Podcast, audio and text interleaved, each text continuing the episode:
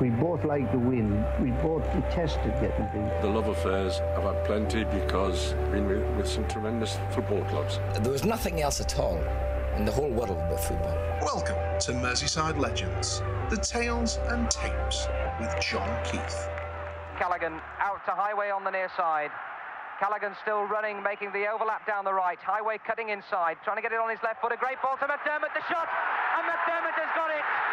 Liverpool 1, Borussia Mönchengladbach nil.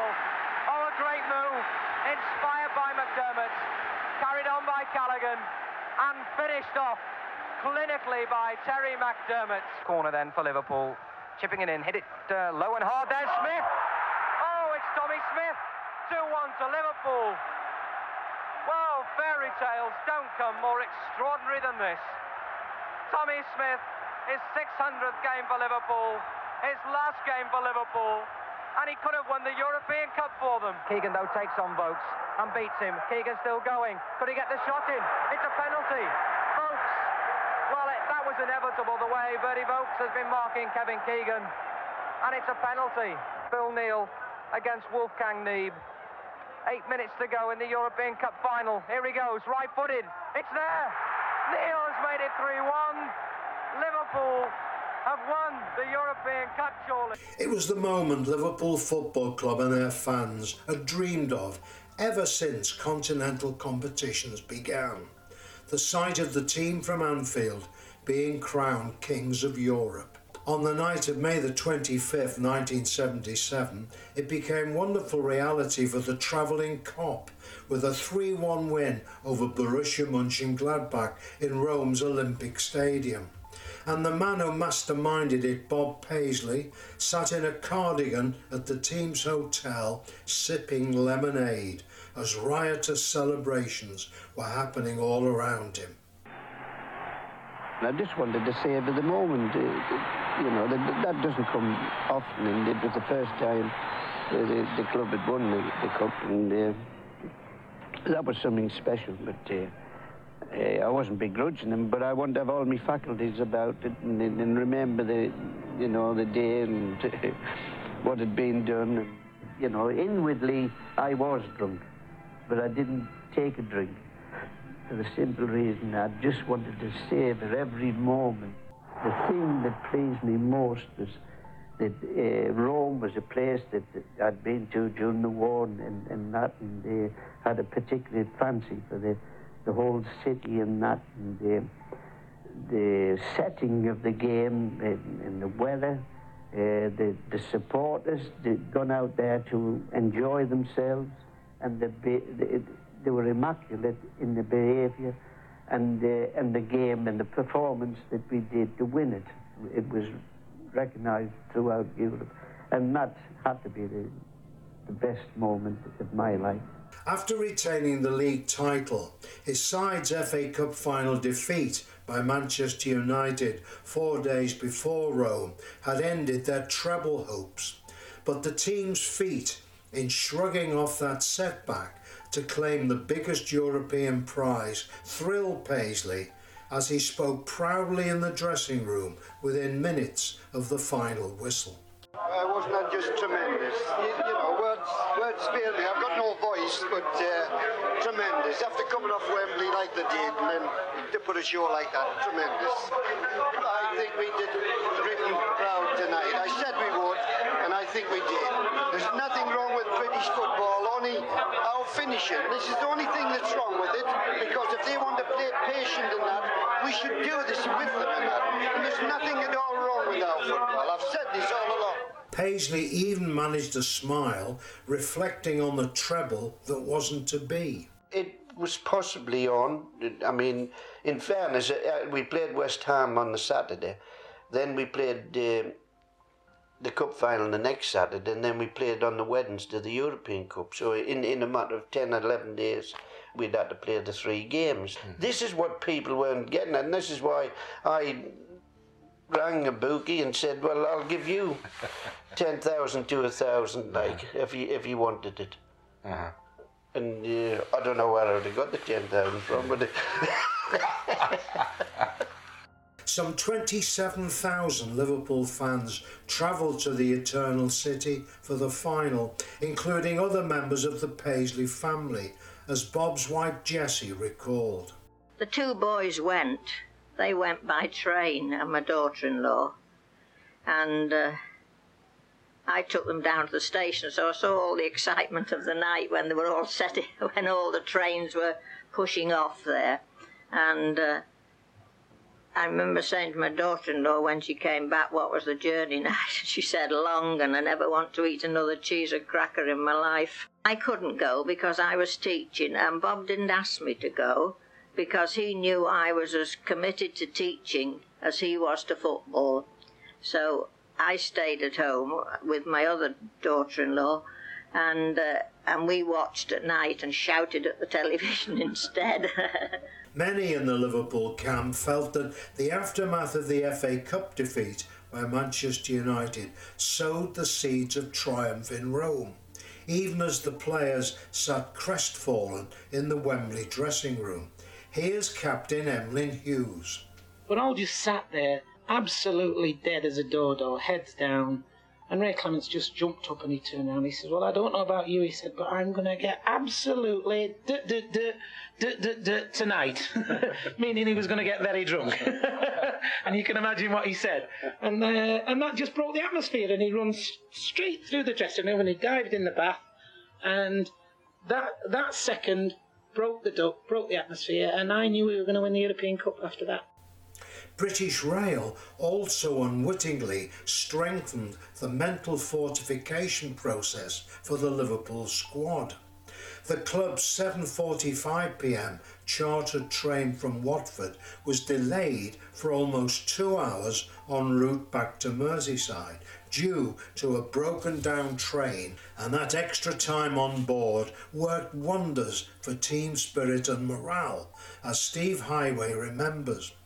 It was a riot, and we just lost the FA Cup final. And I can remember in particular a, a mammoth sugar fight on the, on the, in the compartment on the, on the train. In those days, it used to be the little wrapped cubes of sugar, and we got this crazy sugar fight going between wives, players, and everything. Not the sort of classical reaction to just having lost an FA Cup final, but we we really were in great shape. Paisley confirmed the beneficial impact of the delay, saying, Normally you'd be angry about a delay like that, but in our case it was a positive thing. The players let their hair down, and by the time we got to Lime Street around midnight, they'd well and truly got Wembley out of their system. When Paisley arrived back at his Woolton home, he did two things. He poured himself a glass of whisky and picked the team for Rome. So this is how Liverpool lined up for the biggest game in their history. Ray Clemence in goal, a back four of Phil Neal, Tommy Smith, Emlyn Hughes and Joey Jones, a midfield comprising Jimmy Case, Terry McDermott, Ian Callaghan and Ray Kennedy, with Steve Heighway partnering Kevin Keegan up front. For Heighway, known more as a winger, playing down the middle was a job he relished. I used to enjoy those European days when Bob Paisley used to say to me, just go play up front. Just, just run, just move, keep mobile, take people off Kevin, come back and help a little bit when you, when you need to. And I, I enjoyed not having a direct confrontation with a right back because through a, through a first division season, it's, it's left winger against right back, and that, there's a bit of pressure in that. Playing up front, you can go and try and find a soft centre somewhere. You can keep probing around till you find a bit of success. The five substitutes for Liverpool, remarkably none of them used by Paisley on the night, were reserve keeper Peter McDonnell, David Johnson, Alan Waddle, Alec Lindsay, and David Fairclough. Fairclough, the prototype super sub, had played a starring role in getting Liverpool to Rome with one of Anfield's all-time magical goals to overcome Saint Etienne in the quarter-final second leg. With the aggregate at 2-2 and the French visitors set to go through on the now scrapped away goal rule, Fairclough was sent on as a 73rd minute substitute for Toshack with the simple instruction from Paisley to just run at them.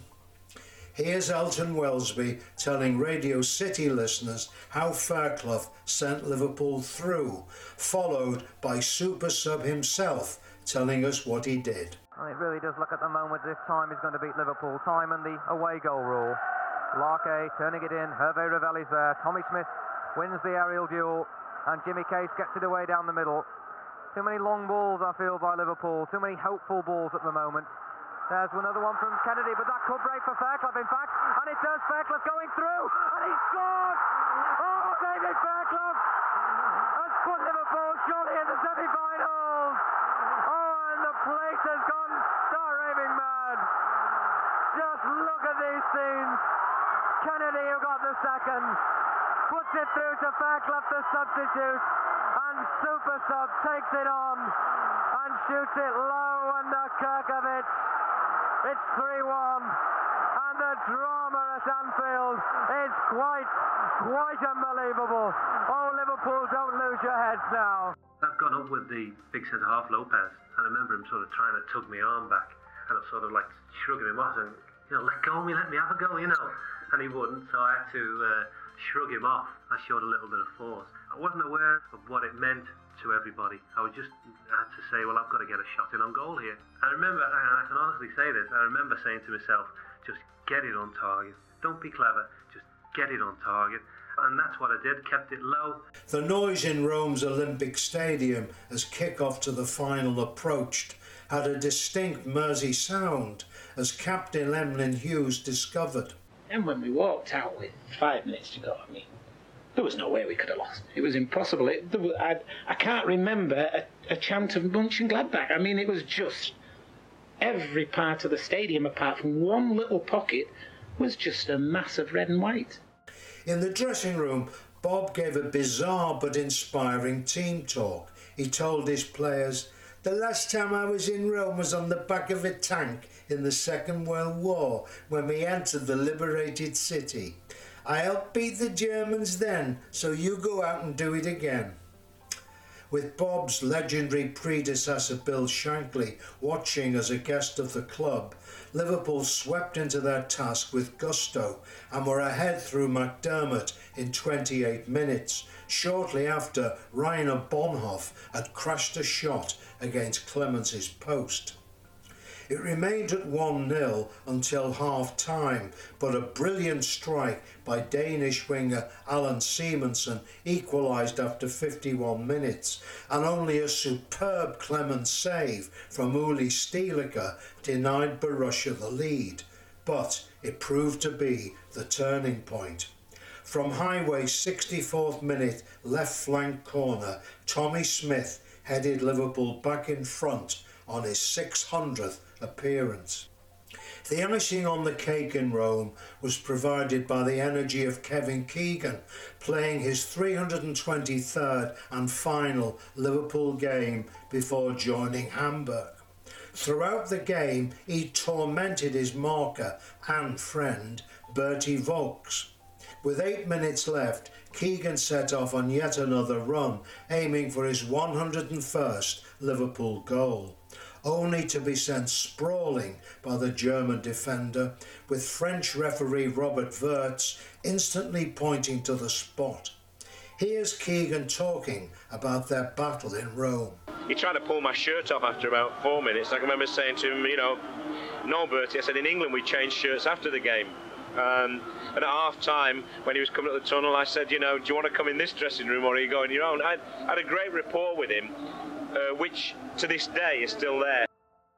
As the penalty was being taken, Ian Callaghan, the only player to appear in the old second division for Liverpool and progress to the European Cup final, squatted with his back to the action, his hands clasped in prayer. Well, if he couldn't pray in Rome, when could he? When Cally turned round, Neal had calmly beaten giant keeper Wolfgang Kneib to make it 11 out of 11 successful penalties for that season and admitted he changed his usual direction of his kick, saying, I assumed that as my previous penalties had been televised around Europe, and the keeper had no doubt done his homework, I decided to put my kick into the opposite corner, and with Kneib being so big, I'd keep it low. He went the wrong way, the ball hit the net, and I knew we'd won the European Cup. Eight minutes to go in the European Cup final. Here he goes, right footed. It's there. Neal has made it 3 1. Liverpool have won the European Cup, surely. Watching back home in Liverpool, Bob's wife Jessie observed that even her usually calm and collected husband had been moved by the occasion. The main one I remember was the unusual um, picture of Bob jumping up and waving his arms in the air, which is most unusual for him. But that was, I think that was when, um, I don't know whether it was with Tommy Smith's header or when they did the penalty. It was one of those two. Then when they practically knew they'd won. That night, Liverpool's hotel, the Holiday Inn St Peter's, was awash with champagne and singing, players jumping and being thrown into the swimming pool. Bob Paisley sat up late sipping his lemonade while Chief Executive Peter Robinson repaired to his room and sat on the balcony looking out over the city, taking stock of what the team had achieved. As the dawn was breaking over Rome, I sat there, said Peter, and thought, here we are, a club from a city that's got so many economic, social, and employment problems, a club that's not rolling in money compared to some, and yet we become champions of Europe. It was quite moving to contemplate just what we'd done. If the triumph in Rome was the crown on Bob Paisley, the manager, there were more diamonds to be set upon it. A year later, with the arrival of Kenny Dalglish, again proving the doom mongers wrong when they said Liverpool would never replace Keegan, the great Scots' only goal of the final against Bruges at Wembley ensured Liverpool became the first English club to retain the trophy. Bill Shankly was part of Radio City's commentary team that night to record Dalglish's great strike. McDermott on the right-hand byline. Chipped in towards Dalglish near post. Overhead kick. Headed clear. Only as far as Souness entered the penalty area. Tries to make shooting space. Might break for Kenny Dalglish. Chips it in. 1-0. Kenny Dalglish scores for Liverpool. His 31st goal of the season. He hurdles the advertising barriers and goes to the ecstatic Liverpool fans at that end of the field. And Liverpool with possession and pressure for the entire game. 65 minutes gone and Liverpool are in front and Kenny Dalglish is the scorer. Bill Shankly, what about that? Well, possibly the, the coming on of Stevie frightened the, the Bruges boys. Took some effect on them, you know. Steve Heighway hasn't had a kick. He's been on the field 30 seconds and Liverpool are 1-0 in front. 80,000 Liverpool fans rise to Liverpool. They've won the European Cup final again. A second consecutive year. They've done it by one goal to nil against FC Bruges. And Kenny Dalglish is their scorer. Bill Shankly shaking hands with many well-wishers. Bill, what a proud moment for everybody concerned with Liverpool. Oh, it is. And this was no easy game. Liverpool had to work hard to win. And they did that. They've given Bruges a wonderful reception too. I mean, they must be saying, well, this is a fantastic crowd, which of course they are. So that the whole of, not only Merseyside, but the whole of England's behind Liverpool tonight. And here's Dalglish, later Sir Kenny and twice manager of Liverpool, talking about joining the club from Celtic. Obviously, I was aware of Kevin. I think everybody was aware of Kevin Keegan. And uh, total respect for what Kevin had done for Liverpool Football Club. But Kevin had chosen to move on. Someone had to fill his place, and if I wanted to come and play for for Liverpool Football Club, um, I was going to come and play. It didn't matter what what had gone in front of us. I felt as if I would be comfortable coming here. In the five minute conversation I had with Bob and, and John Smith, uh, the chairman, that only endorsed what I thought. Um, there was no problem coming to to the city because it was it's similar to what the people of Glasgow are. There's a great sense of humour. There's a great bond between the Scousers and the Glaswegians. But I wasn't here to to fill Kevin's boots. I had my own pair of boots to wear and I had my own job to do. When Kenny's taken over in that, he'll have about five options. People move say, oh, Kenny's got it, I've got a chance of getting it. And this is happening in, in about five or six positions in that. And that he's able to do that. And not only able to do that, he'll sort the best position out. It's that natural ability that, that he's got. He just gets on with the job. A man that I look up to simply because of his attitude. He wants to play football. A year after beating Bruges, Paisley celebrated another league title, which they retained in 1979 80, clinched with a 4 1 home win over Aston Villa. Notable for Avi Cohen scoring for both sides, an own goal in the first half and a Liverpool goal in the second. Left back Cohen had been signed for £200,000 from Maccabi Tel Aviv a year earlier, and shortly after Cohen's arrival, Paisley received an unusual telephone call from the Jewish Chronicle, as he revealed. It was quite true. The chap rang from uh, Manchester, and uh, from the Manchester Chronicle or something, uh, a Jewish paper, and in, well, that's what he said anyway. He said, had I signed Avi on? And I said, yes. And uh, he said, is he Orthodox Jew? So I said, oh, I wouldn't know anything about that. I said, I don't bother about, you know, religion and that. But uh, I said, what if he was or, uh, Orthodox Jew? Oh, he said, well, he can't play on the Saturday. So I said, well, I've got five or six of them now. So The following season of 1980-81 saw Paisley land the double of League Cup and European Cup, the third time in five seasons he lifted Europe's greatest prize. The final was in Paris and the opposition, Real Madrid.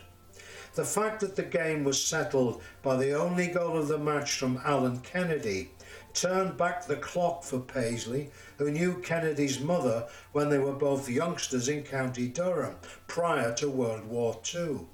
Alan tells the story. My mother used to remind me of the fact that um, she lived in a certain part of Hetton and uh, she was one of seven daughters and uh, she worked in the local fish and chip shop. And she used to tell me that um, she used to get some important people who used to come in and um, order their fish and chips. And one of those important people, as they say in those days, was Bob Paisley. And Bob was um, always coming in for his fish and chips. Now, I'm not sure whether he only wanted fish and chips because he, um, I think he must have had eyes for either my mother or my auntie, and uh, I wasn't quite sure which one he fancied, whether it was the older one or the younger one. I mean, my mother's family were very much into football you know, I think it was an, an important part of, um, I, I, suppose, uh, the community yes. was to play football, and Bob was playing for his local teams. So uh, my mother probably uh, went along to watch him. My mother had just died when actually I left and, and, and went to uh, Liverpool. So, you know, she was she'd be very proud of me, the fact that I went to play for Liverpool. But Bob probably knew what sort of a person I was, knowing my family and um, he decided to splash out all that money. I mean, it goes back, as, as you quite rightly said, to the 1930s and uh, all the way through to the 1970s. And, uh, you know, I, I always felt Bob Paisley was like um, a father figure to me. He was a type, a typical northeasterner who'd worked very, very hard and who would always have time to speak to you. I think he, lo- he looked at the character of the person first of all. My, my mother um, said, wouldn't it be nice, on a few occasions, wouldn't it be nice to play uh, for Bob Paisley? And I often thought about that. And when the, when the offer came in, um, not only from Liverpool, but there was an offer from Leeds United as well. They were interested in taking me there. Um, there was only one place that I wanted to go. While most of the players and wives headed for the Paris night spots after the match, Paisley and his boot room colleagues sat digesting the match in Bob's hotel room, as Graeme Souness discovered. Paris is a lively city at the best of times, but when the European Champions finals taking place, it was even livelier. It was full of Liverpool supporters. It was big international city anyway, but there was lots to do afterwards. And as with all the cup finals, the wives would, would be invited. Well, my wife and Alan Hansen's wife, they were both pregnant, so they didn't travel to Paris. So we were staying in the hotel. The rest of the boys were going out to one of the famous nightclubs there with the dancers, and they took the trophy with them. So Alan and I, once we had something to eat, we're just hanging around the hotel, and there was a few supporters hanging around the hotel. So we disappeared upstairs, and we ended up in, in Bob's room. And um, Bob, along with Joe and Ronnie, were sitting there. Bob had a an old sweater on, had a couple of stains on it, and he had his slippers on because he had a problem with his ankle. His ankles, I think, from his playing days, were a problem to him, they always appeared to be swollen. He was complaining about them, and um, he was sitting there with a scotch in a dimly lit room, and um, that was his idea of celebrating. I mean, it wasn't any big deal; it was just another cup, and I think that night brought it home to me that how high his ambitions were. You know, I've won the European Cup, but we can do better than this. Mark Lawrenson had a similar experience of Bob's predilection for a woolly cardigan and slippers when he signed for Liverpool three months after the Paris triumph in a £900,000 move from Brighton. I signed very late on a, on a Friday night after a, a journey back up from um, from the Ariel Hotel in London with, with Bob, the old chairman, Sir John Smith, Peter Robinson. Jimmy Case actually was in the car and the driver, and we drove back, and it wasn't the greatest of conversations I've, I've ever had in a car journey. And I, I sort of had a semi-medical on late on the Friday night, and I stayed at the Atlantic Tower on the on the Friday night, and he picked me up the next morning, Bob, at nine o'clock. And I was suited and booted, and it was like a big deal for me. And he turned up in his cardigan and his slippers, right? And this was the manager of, of the football club, probably the, the, the, best in Europe at the time. And I just couldn't believe it. It was like. Um, your granddad was the manager of the team, and yet in the nicest possible way, he, he was such a knowledgeable guy and such a nice fella. And um, I mean, it, it, it, was like a father to you, and yet you knew all the time he was a manager, and he had the greatest respect from all the players. And when you consider at the time, I mean, they had some fantastic players there at Liverpool, but they had the utmost respect for him. Fittingly, Bob Paisley left the managerial stage with another league title and League Cup double in 1982 83 ending a journey beyond fantasy. When he was finally persuaded by Robinson and Smith to take the job, he told the players at his first team talk, I'm only here till you get a proper manager. I think 19 trophies in nine seasons more than qualifies Bob Paisley as a proper manager his judgment of football talent, his tactical astuteness, his medical knowledge came in quantities beyond most people who have the word manager on their office door. So we'll end this podcast with four of his greatest signings talking about Bob's qualities, beginning with Mark Lawrenson on his genius for diagnosing injuries the famous Trevor Francis story, isn't there? When, he, when he'd, been to watch Trevor Francis playing for Nottingham Forest and just said he's injured or he'll get an injury soon because of the way he runs. And sure enough, he, got a serious injury, and it, it was amazing. And uh, again, he was, I suppose, a bit like like Bill Shankly that he'd come in the treatment room and he wouldn't really say a lot to you when you were lying there injured, and he just you kind of you'd sense this fella looking at you, thinking. I know exactly how long you're going to be out for, and you're thinking, oh, it might be all right by Saturday and stuff. And he used to have the famous, if somebody had a hamstring or a, or a strain, he'd just like kind of look at it and go, 10 dayer, which meant that you were out for a minimum of 10 days, and there was no way you could possibly be rushed back beforehand. And here's Alan Hansen beginning his tribute to Bob by saluting his remarkable conversion of Ray Kennedy from a League and Cup double winning striker with Arsenal to a left side midfielder praised throughout Europe. Well, I think that was one of the best moves of all time to, to put Ray into the left hand side of midfield. Nobody would ever, ever thought a centre forward could have played there. But Bob must have witnessed something that he thought, right, he can play in this position. And, and Ray Kennedy in that position was unbelievable for Liverpool because right the way through the the late 70s and, and all the, and when he played in the 80s, that position was was vital for Liverpool the way they played because they were they were top heavy in the right hand side with Case McDermott or Samuel Ian McDermott, and on the left hand side you needed somebody that could patrol that area and get up and down. And, and the thing about Ray was he was he was fantastic there, so anything coming that area he'd he'd always win it. And um, I think again going back to if you ever thought a centre forward like Ray Kennedy could play that position you you would say, well, no, you're off your head, you can't play that. But Bob saw something and, and played him, and and I think that he turned it one of not only one of the best players that, that Liverpool had in that position, but a magnificent, you know, reverse of positions that that and you, you count over the last 25 years how many how many players have played in one position and been switched successfully to a position that was alien to them. I don't think you'd, you'd count many. Graeme Souness, too, was glowing in his appraisal of Paisley. Without a doubt, the most knowledgeable footballing person I've ever come across. Where he was a man, man of few words, but when he did speak and the things he spoke about, I mean, I worked with him for what, six years, and you know, to say I learned a great deal from him would be correct, but I think it was the way in which he got things across. You know, the way in which he made his point. If you upset him, two or three people who did upset him, and um, they didn't stay at the club for very long after that. He knew who were taking the mickey out of him, and I don't think he minded that too much. But if someone upset him deeply, then I, th- I think he remembered that forever. And completing a hat trick of great Scots, Sir Kenny Dalglish pays his tribute to Bob. It's certainly the way he treated me. Um, he was superb, and I just like to think that he try and treat people the way that he treated me. As I say, uh, I said uh, a while ago that he's probably the greatest debt that I owe to anyone in football. Was Bob. Um, I don't see why I should change that. It is highly unlikely we'll ever see a football man like Bob Paisley ever again.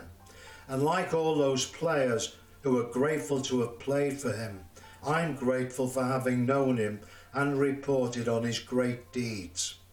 I hope you enjoyed this podcast and keep listening to more in this series, Merseyside Legends with John Keith. So, from me, John Keith, and our producer, Ollie Cowan, goodbye.